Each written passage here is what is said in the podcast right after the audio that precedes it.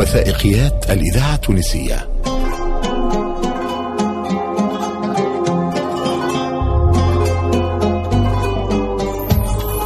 يا مكان.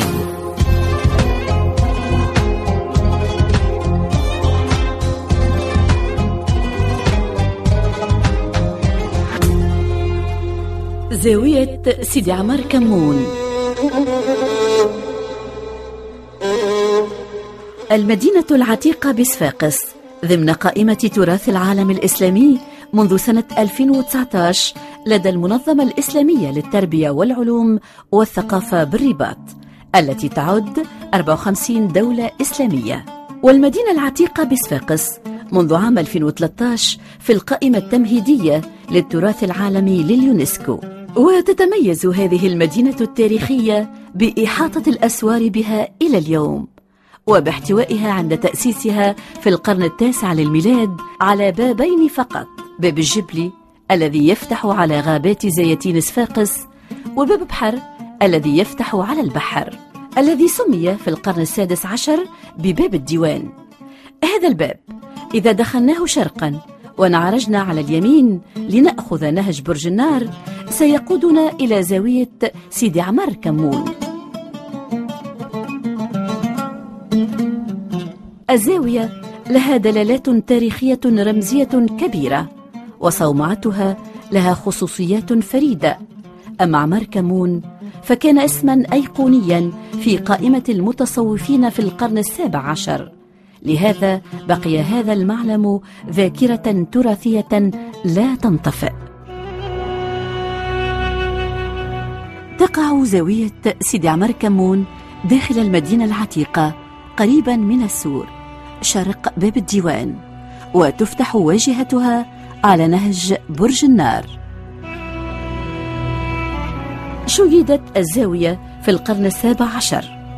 رفعت صومعتها الفريدة بالتحديد سنة 1666 وتكمن أهمية هذه الصومعة في كونها تعكس التداخل بين التأثيرات المعمارية القديمة من حيث الشكل العام والطراز المغاربي. الذي أتت به كل من المدرستين المعماريتين الحفصية والعثمانية.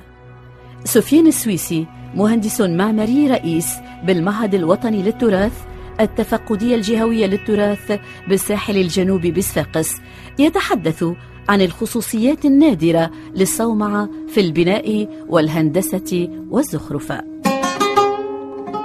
بالنسبة لمأذنة سيدي عمر كمون هي تتكون من ثلاثة أجزاء. يعلوها جمهور هرمي الشكل. الأول هو القاعدة. يعلوها طنف هندسي يكلل نقيشة. نقيشة كتابية هذه من الخط المحلي. بها أعمدة ركنية. والأعمدة الركنية هذه نشوفوا منها معادة الاستعمال من مادة الجرانيت. واحدة منهم نعرفوا اللي هي شكلها شكل رحى زيتون قديمة. بالنسبة للجزء الثاني تعلوه محاريب صماء ومنشار.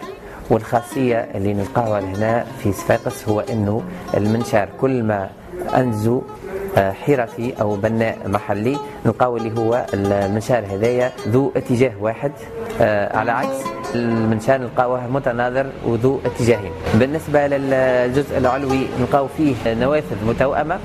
النوافذ المتوأمة هذه تتوسطها تيجان مختلفة فيها تيجان الحفصية وفيها تيجان المخضرمة بالنسبة للمأذن سيدي عمر كمون هذه فريدة من نوعها في صفاقس ونحن نعرفوا اللي صفاقس تمتاز بعدة مآذن سواء مأذنة الجامع الكبير مأذنة جامع العجوزين مأذنة سيدي عبد المولى مأذنة سيدي الياس ومأذن سيدي المسدي وجامعة دريبة وجامعة العجوزين اللي هما كل مأذنة عندها روح خاصة.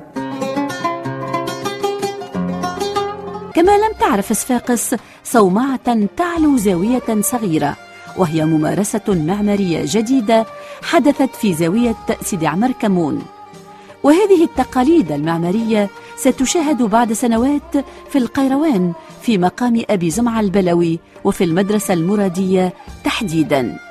ويبدو أن موقعها يسمح لها بمراقبة الواجهة البحرية للمدينة وقد تكون لعبت هذه الوظيفة العسكرية بفضل مئذنتها وذلك في ظرفية زمنية تميزت بتفاقم تهديدات الأسطولين الإيطالي والمالطي لجهة الجنوب الشرقي للبلاد التونسية.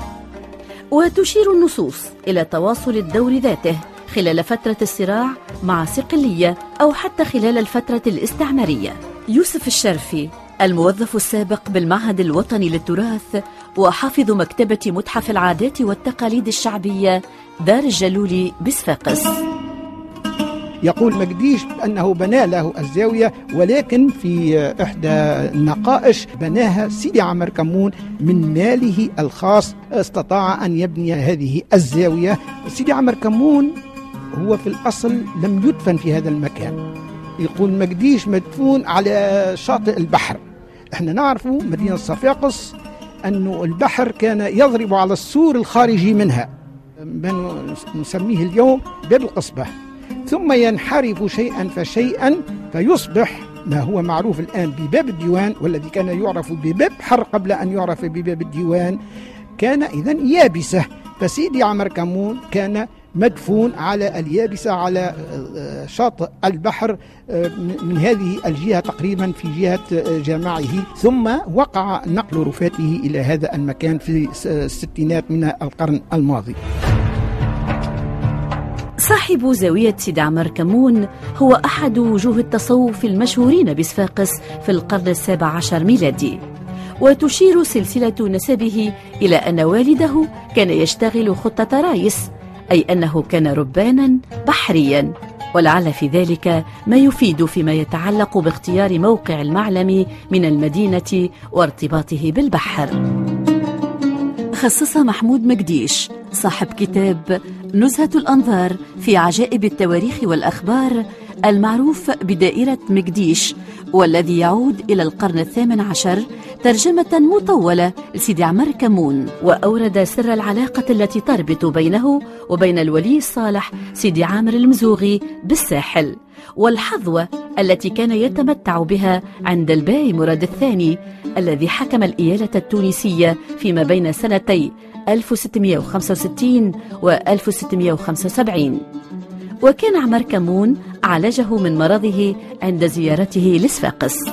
سيدي عمر كمون هو من رجال القرن السابع عشر وتعرض لذكره الكثير من المؤرخين لعل أولهم محمود مقديش في كتابه نزهة الأنظار أن سيدي عمر كمون في أصله لم يكن من أهل الجذب أو من أهل التصوف هو إذا عمر ينطق بالفتح بفتح العين. سيدي عمر كمون كما قلنا هو في أصله جزار وكسرت مهنته وكان عرف أهل صفاقس هو آه، خرجة سيدي عامر التي آه، يقع تنظيمها إثر آه، الحسوم عمر كمون حينها لم يكن يعرف بسيدي عمر ولم تكن له مثل هذه الولاية.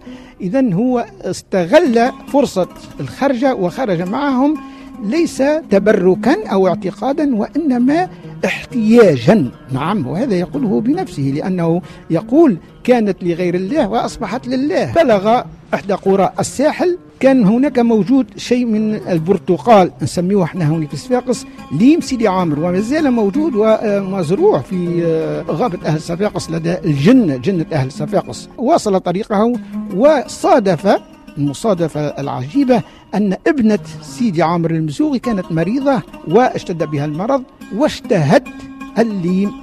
فكان أن أسعفهم عمر كمون بما كان معه من هذا البرتقال. استدعاه سيدي عمرو المزوغي وشكره غاية الشكر وجذبه بهمته. يقول آه، وألقمه ثديه وهو دلالة على أنه جذبه إلى طريق الله إلى الطريق الصوفي. ومن حينها آه، انجذب وأصبح له شيء من الجذب إلى آخره وساح في الأرض لمدة قد تصل إلى سنتين ثم عاد له رشده ورجع إلى مدينة صفاقس وأصبح للناس اعتقاد كبير في سيدي عمر كمون. تجدر الإشارة إلى أن هذه الزاوية تحولت إلى مسجد وتوجد بالواجهة الشمالية للصومعة لوحتان من الكذال تؤرخان لباني هذه الزاوية وصانعها. تضررت الزاوية إبان احتلال صفاقس سنة 1881 وفي الأصل كانت تعلوها قبة لكنها تعرضت إلى القصف خلال الحرب العالمية الثانية وتداعت بعد ذلك إلى السقوط. ولم تبقى منها إلا الصومعة بقوة بنائها وطرافة زخرفتها.